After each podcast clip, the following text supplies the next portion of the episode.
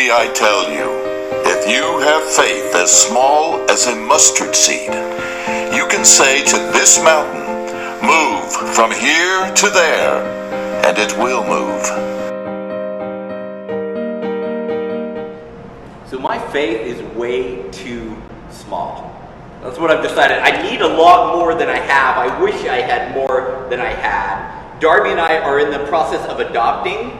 That's going to require more faith than I have. It's already requiring more faith than I have. Uh, we, I started a church. I'm trying to grow a church we started, and that's requiring much more faith than I have. And what I've decided is my faith is too small. I don't have enough of it. I need more if I'm going to get through these things, if I'm going to be able to face these things. my tendency is when an obstacle like adoption or a church plant comes up, I respond with faith or fear rather than faith because my faith is too small.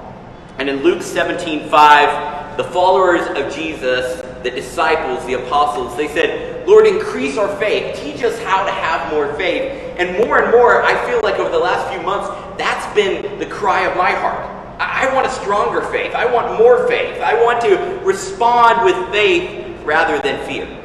And so I started thinking about like how do you get more faith? I went to seminary, but I don't know how to get more faith. What do I do? And so I began studying and thinking about and praying about faith. And over the next few weeks, we're going to talk about how do you build an unshakable faith. I want an unshakable faith when an unexpected obstacle comes into my life that I'm not paralyzed with fear, but instead I believe that God is good even when I don't understand what He's doing. That God has a plan even when I'm not in control. And so this series is really for me. But I think honestly, if most of us are honest, it's probably going to apply in some parts of our lives too. We probably have children that we worry about. We probably have job situations that we wish were better. We probably want love and a life and purpose, and we all need more faith. We all need an unshakable. And so I hope that this benefits you as much as I'm hoping that it benefits me as I continue studying this and speaking through this series. But before we start talking about faith, I, I, think we have to just spend a minute to talk about what we're talking about, to make sure that we're using the same words together. Because if you just mention faith outside in our community, in our city, you might say something like the faith of my Muslim neighbor or the faith of my Jewish friend, or people might say you're part of the Christian faith. And all those terms are used in the sense of the religious trappings of what you believe. But when the Bible's talking about faith, it's talking about taking action on a belief in something you cannot see. It's stepping out because you believe in something that you can't see with your physical eyes. That's faith, and that's what we're going to be talking about over the next few weeks. How can we get more of that confidence in an unseen good God so that we step out with eagerness and anticipation that a good God is going to show up and show off. My tendency when I get to a situation where I'm going to have to step out in faith is I'm going to wait until I've got more things under my control. Instead of saying, No, I trust that God has asked me to do this, and I'm going to step out and do it. And Jesus said that type of radical belief in the goodness of God, that type of faith, can move mountains. And that brings us to our passage today in Matthew 17, verses 14 through 20. Jesus has just been up on the mountaintop with Peter, James, and John. He's been transfigured. He essentially stripped away his humanity and showed them what he looks like as the divine Son of God. And then they come down off of that mountaintop experience, and in verse 14, when they reached the crowd, a man approached them and he knelt down before him and he said, Lord, have mercy on my son, because he has seizures and suffers terribly. He often falls into the fire and often into the water. I brought him to your disciples, but they couldn't heal him. And Jesus replied, You unbelieving and perverse generation, how long will I be with you? How long must I put up with you? Bring him here to me. And then Jesus rebuked the demon, it came out of him, and the moment, and from that moment the boy was healed. And the disciples approached Jesus privately. They didn't want to do this out in public where everybody would hear and see. And so they kind of pulled Jesus to the side and they say, Why couldn't we drive it out? Why couldn't we heal him? Why couldn't we do it? And Jesus said, Because of your little faith.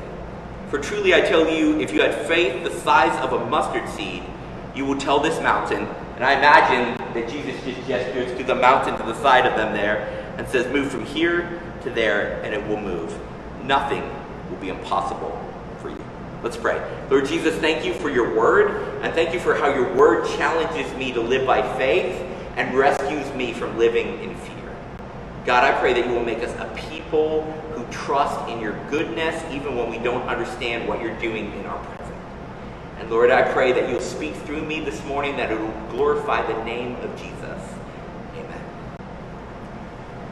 So we see here in this passage, there's a man who desperately needs help. It's a father, and he has a son, and the son is having seizures, and sometimes he has a seizure while he's over the fire, maybe the cooking fire or a fire at night, and he actually falls in and gets burned and almost dies, and he sometimes falls into water and almost drowns, or maybe almost falls into a well, and so the dad is anxious. He's full of anxiety because he's like, I constantly have to be on guard because my son could die at any moment. And so you find this desperate father, desperate father in need of faith. He's in need of help. He's a hurting man, and he's hurting because of his son. And that's where all of us are, right? We have some hurt in our lives where we desperately need God to help. We desperately need someone to help us. And so, like this man, maybe you have a child that you worry about. Maybe you have a romantic situation you worry about. Maybe you have a job situation you worry about, a, a, financial situation, a health situation. But all of us find ourselves in the same place of this man where we're like, have mercy on me. We're in a bad place. We need help. And outside of even just this room, in this community and in this city and in this nation, we're surrounded by millions upon millions, billions of people in this world who are hurting and lo- looking for someone to help them. And Jesus has this very strong reaction here. He, he, he seems really angry, like almost mean. This isn't what you would expect Jesus to say, right? We usually see this beautiful picture of Jesus with like a long blonde flowing hair or something, and it's like a really sweet message. But here he actually has a really strong message. And he's not talking to the man who's hurting or to the son who's afflicted. He's talking to his disciples. And he says, You unbelieving and perverse generation, how long will I be with you? Jesus says, I'm not going to always be here. At some point, you're going to have to trust. At some point, you're going to have to show faith. At some point, you're going to have to believe that I sent you in my power and in my presence. And even when you don't see me, I'm still working. They thought he had to be there to take care of the situation. I think that there's people hurting all over our world who are in need of healing, and the church isn't helping. Just like the disciples here weren't helping this man who was hurting, I think if we're honest, most of the time the church isn't helping the people who are hurting. I mean, we can do a lot of things, but somehow we're not helping their hurt. I think that God is most honored in us when we rely most on Him. In Hebrews 11:6 it says, "Without faith it is impossible to please God." And I think a lot of times we can do a lot of things and we can provide a lot of things to a lot of people, but if we're not helping them where they're hurting, we're not doing what they need most. We're not giving them what they need most. And I think we've learned how to put on great shows and great performances. We've learned how to be great speakers or great performers. But Jesus is concerned about the hurting people and whether or not we're bringing healing. He's talking about the people who are brokenhearted and whether or not we're being a friend. I believe that living and loving like Jesus will transform the world. But I believe that if we're living and loving like Jesus, we're going to take steps of faith, and that will practically change the world. I think it'll cause us to say, I believe that God is working, and so I'm willing to take a risk to help someone who's hurting. The disciples here ask, they say, Why couldn't we do it? Why couldn't we do it? This, this man had this situation and we tried to do it, and we didn't see it done. I think a lot of times we've been convinced that we can do a lot of things without God. We think that if we have enough education or enough training or enough people, enough leaders, enough money, enough resources, then we don't need Him. But hurting people will not be healed just because we put on a great service, or just because we have great theology, or just because we have great teaching or great music. Hurting people are healed when the supernatural power of Jesus is at work in us. See, my lack of faith doesn't hold God back. My lack of faith holds me back from getting involved where God is working. God's not waiting like, oh, if you have enough faith, that's the energy I need to transform the world. God's always at work in the world. But what happens is when I lack faith, it keeps me from jumping in to help where God wants to help with hurting people. See, when I lack faith, when I have fear rather than faith, I don't get involved in the places where people are hurting because I'm like, what am I going to do over there? I don't have the resources to fix that. I can't change that. And I begin to think of what I can do rather than what God can do. And if I'm honest, many times I have more faith in me than I do faith in God. I think I'm more likely to show up than God's likely to show up. I think I'm more likely to sacrifice than God is likely to sacrifice. How foolish. God is always more faithful than me. No matter how big my faith is, God is more faithful. And I start to think that everything relies on me, and as a result, I begin to feel the pressure and stress of trying to do everything myself. Guess what? I can't accomplish much on my own. At least nothing much that matters. In John 15, 5, Jesus was teaching this principle of He's the vine and we are the branches. And he says this powerful statement in John 15, 5 Apart from me, you can do nothing. Now, obviously, we can do some things, right? But he's saying you can do nothing of spiritual value apart from me.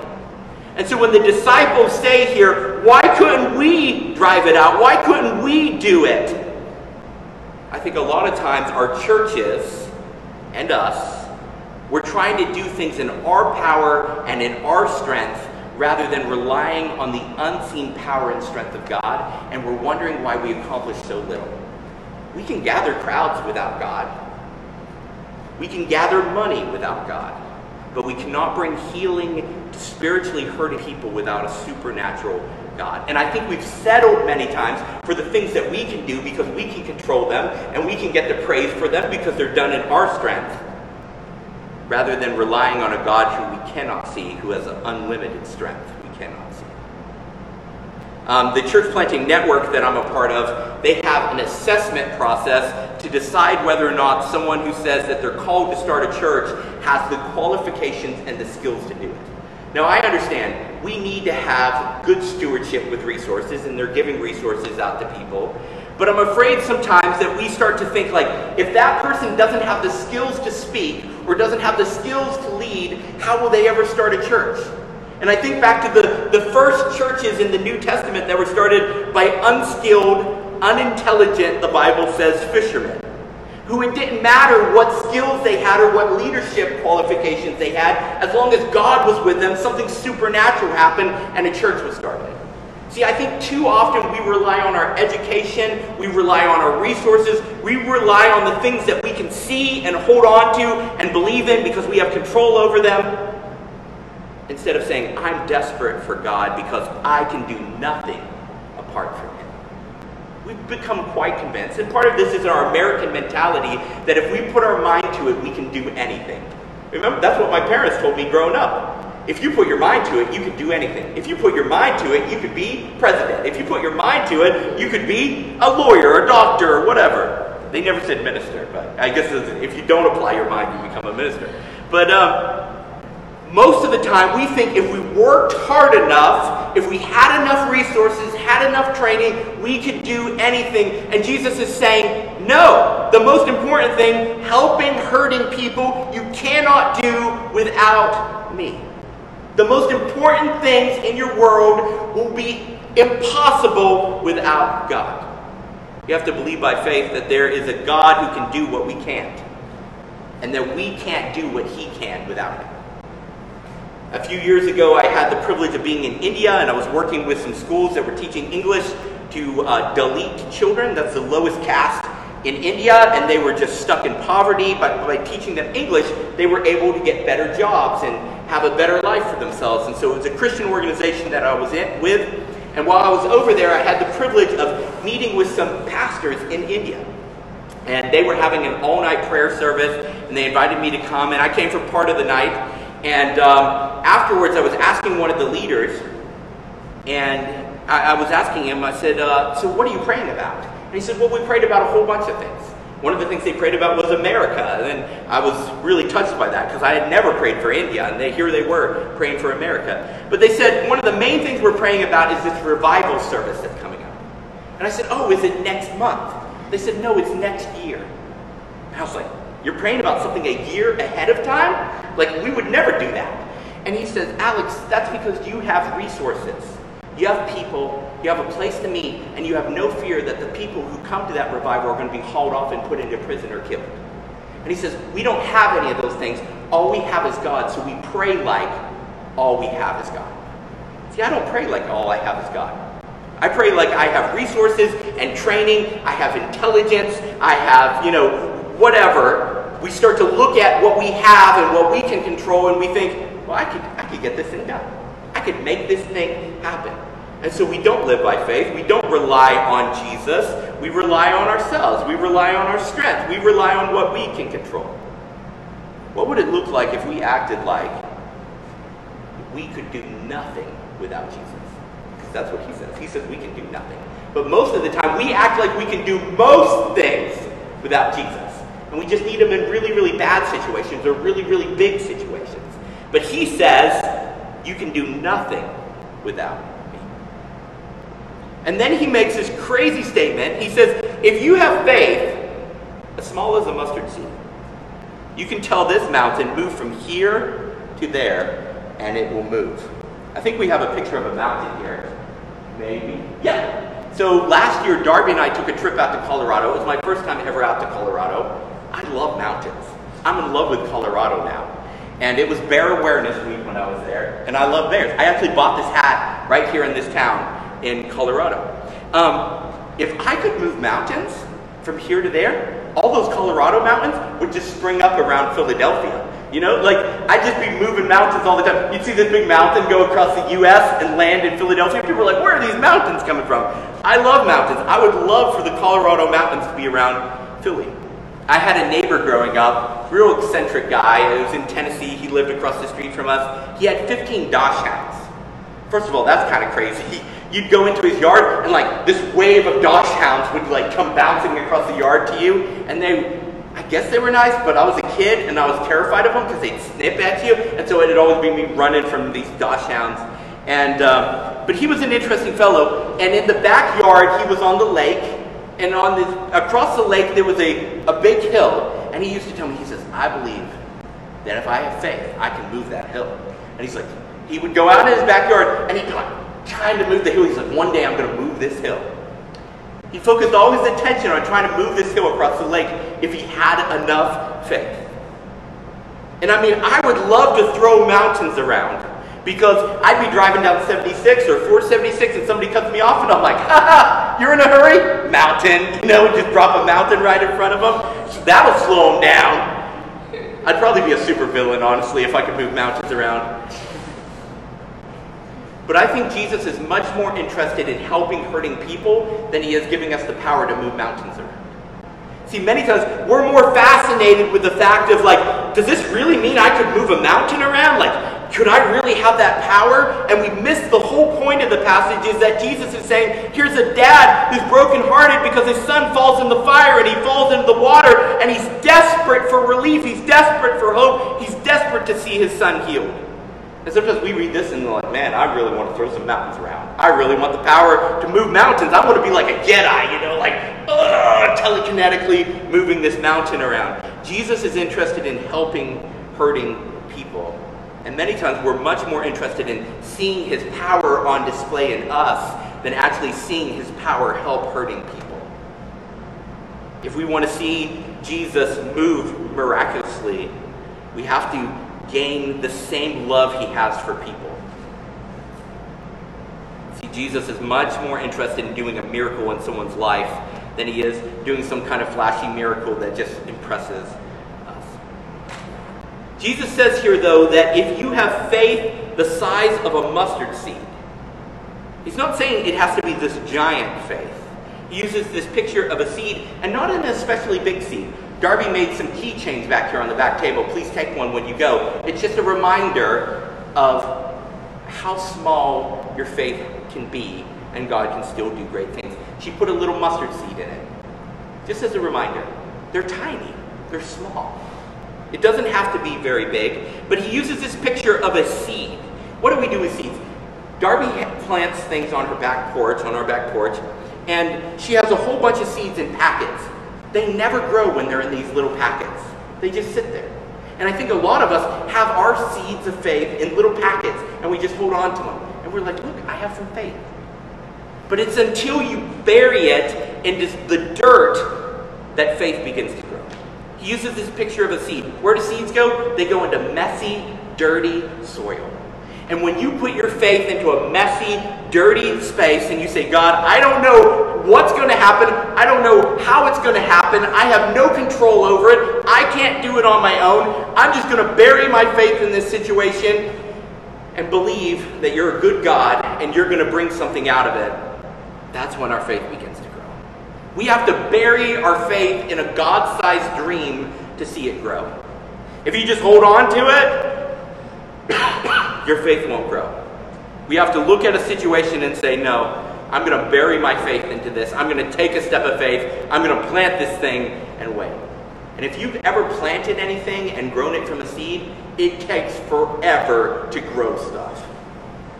And you know what's so fascinating? I've learned this more and more as Darby has grown more things. Not everything grows at the same rate. Sometimes the soil makes it grow slower. Sometimes the rainfall or lack of water makes it grow slower. Sometimes the hot or cold makes it grow slower. So you can have two identical plants and two pots next to each other in the same situation, and one seems to be growing faster than the other. Different vegetables and different fruit grow differently. If you're growing a vegetable, it might take 80 days to germinate. If you're growing a fruit tree, it might be years. And Jesus uses this example to teach us about faith. He says, invest your faith in a God sized dream, plant it like you would plant a seed, and he says, you have to wait for harvest. Now, what do you harvest off of a tree or off of a vegetable? You get fruit, you get something to eat, something to enjoy, you get vegetables, but you get more seeds. And when you plant your seed into a God sized dream, what happens is it grows up, it flourishes, and you get more seeds to plant into more God sized dreams. And something I've realized more and more over the last few years is God brings me into stressful situations. He allows me to encounter unexpected obstacles, not to discourage me, not to defeat me, but so that I plant a seed of faith and so that grows up so I have more seeds of faith, so I can have greater capacity to plant even more seeds of faith in more places. God brings us to places where we have to rely on Him so that we grow more seeds of faith so that we can invest them in more places to help more hurting people who need healing as we live and love like Jesus and as we take steps of faith. And Jesus ends this passage here with this crazy statement Nothing will be impossible for you. Man, this feels like there's a lot that's impossible for me. But if I'm with Jesus, if my desires are aligned with Jesus, if I have Jesus at my back, Jesus empowering what I do, nothing will be impossible for me. See, faith is the difference between what you can do, what I can do, and what God can do. God can do the impossible, we can't. But if we align ourselves where God is working to help hurting people, we'll see Him work the impossible. Now, anytime I talk about faith, I have to take a moment to talk about foolishness. Because sometimes when people talk about faith, people are like, awesome, I have faith, I'm going to jump out of this window. And they, you know, splat on the ground and break their ankle or something, you know. Um, faith does not mean that God is going to empower every foolish thing you do. The difference between a step of faith and a step of foolishness is hearing the voice of God. If God tells you to jump out of the window, First of all, make sure you're not crazy and you're hearing voices. But if you clearly know that God wants you to do something that seems like a leap of faith, do it and trust that He'll take care of the results. But I think sometimes what we do is we're like, well, I'm going to do something crazy and hopefully God will catch me. Uh, I see this a lot of times with young people, sometimes when they start hearing about faith and God has given them no direction, He's given them no guidance, He's not being using them to help someone who's hurting. They're just like, I wonder if I could do something crazy and God would somehow miraculously take care of it. There was a student when I was going to school in Bible college, and his family had left him, um, his grandparents had passed away and left him enough money to cover all his time at Bible college. And so he was going to get his degree, and there was a big revival service, and a guy came in and he says, You just need to give your money to the church and have faith that God will give you more than you give. And this kid was like, That sounds great. So he wrote a check out for $30,000, all the money that his grandparents had given, and he's like, God will just supernaturally take care of my college expenses. And uh, my Bible professor was sharing this story with us, and he said, what happened when the next bill came was he prayed really hard, but he didn't have the money, and so he had to drop out of school. And I think sometimes God isn't telling us to do something. We just say, maybe I'll do something foolish, maybe I'll do something risky. And we try to force God to show off. If you tell God, I want to take a step of faith, He'll give you opportunities. You don't have to create opportunities. I remember as a young, younger man finishing up in seminary and praying, God, what do you want me to do? I'll do anything, I'll go anywhere. And he says, I want you to start a church in the Northeast where your family's from. I was like, oh, that doesn't sound real easy. That doesn't sound real fun. I was like, wouldn't it be easier if I took one of these established churches down here in Tennessee that have a home I can live in and a salary I can have and already has people attending? I was like, no, I want you to do this. And I had a choice. He had told me something, and I could either take a step of faith because I believed that he would use me to help bring healing to hurting people, or I could say, you know what, I'll take the easier path. It would have been bad, though, if I said, you know what, I'm going to Africa. I'm going to Russia. He hasn't told me to do that, but I'm just going to jump. There's plenty of places to take a step of faith in your life without choosing to somehow try to force the hand of God with a step of foolishness. So, as we come to the end today, at the end of each of our messages in this series, we're going to ask four questions. First of all, what did you hear today? Now, that could be something I said, could be something Scripture said, could be something that the Holy Spirit spoke into your heart or mind. What did you hear? Sometimes we rush so quickly from this into the next things, we don't stop to ponder what we just heard. What do you need to do? Is there maybe a step of faith that God has told you you need to take? In a few weeks, we're going to have a baptism service, and some people are taking that step of faith to follow Jesus in obedience to baptism. What do you need to do? Maybe God's calling you to start a church. Maybe God's calling you to do something as simple as walk across the street and talk to a neighbor. When will you do it? I, I found that a lot of times I'll say, God, I'll do that. Yeah, someday. As long as it's not today, I'm happy to do it. If it's today, I don't want to do it, but it, I could die tomorrow and then I don't have to do it, or the world could blow up, right? And I wouldn't have to do it. Set a time when you're going to do it.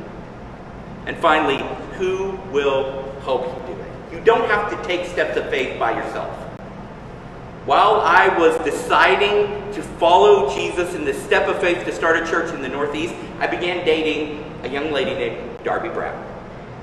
She was working for an organization that started churches. I didn't know that when we started dating. And I began sharing with her, this is a step of faith that I think God wants me to take. And she goes, oh, that's, that's what the organization I work for does. We began talking together, and she had gotten a heart for this. And God brought us together not only to be husband and wife, but to be partners in this step of faith. You don't have to take a step of faith alone. We'll help you. Other people will help you. Find someone to help you. Let's pray. Lord Jesus, thank you for encouraging us to live a life of faith and not fear.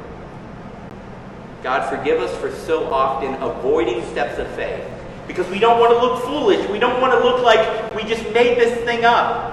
And God, sometimes we're like, I'm 75% sure God said this, but unless I'm 100% sure I'm not going to do this, a step of faith will never be 100% sure.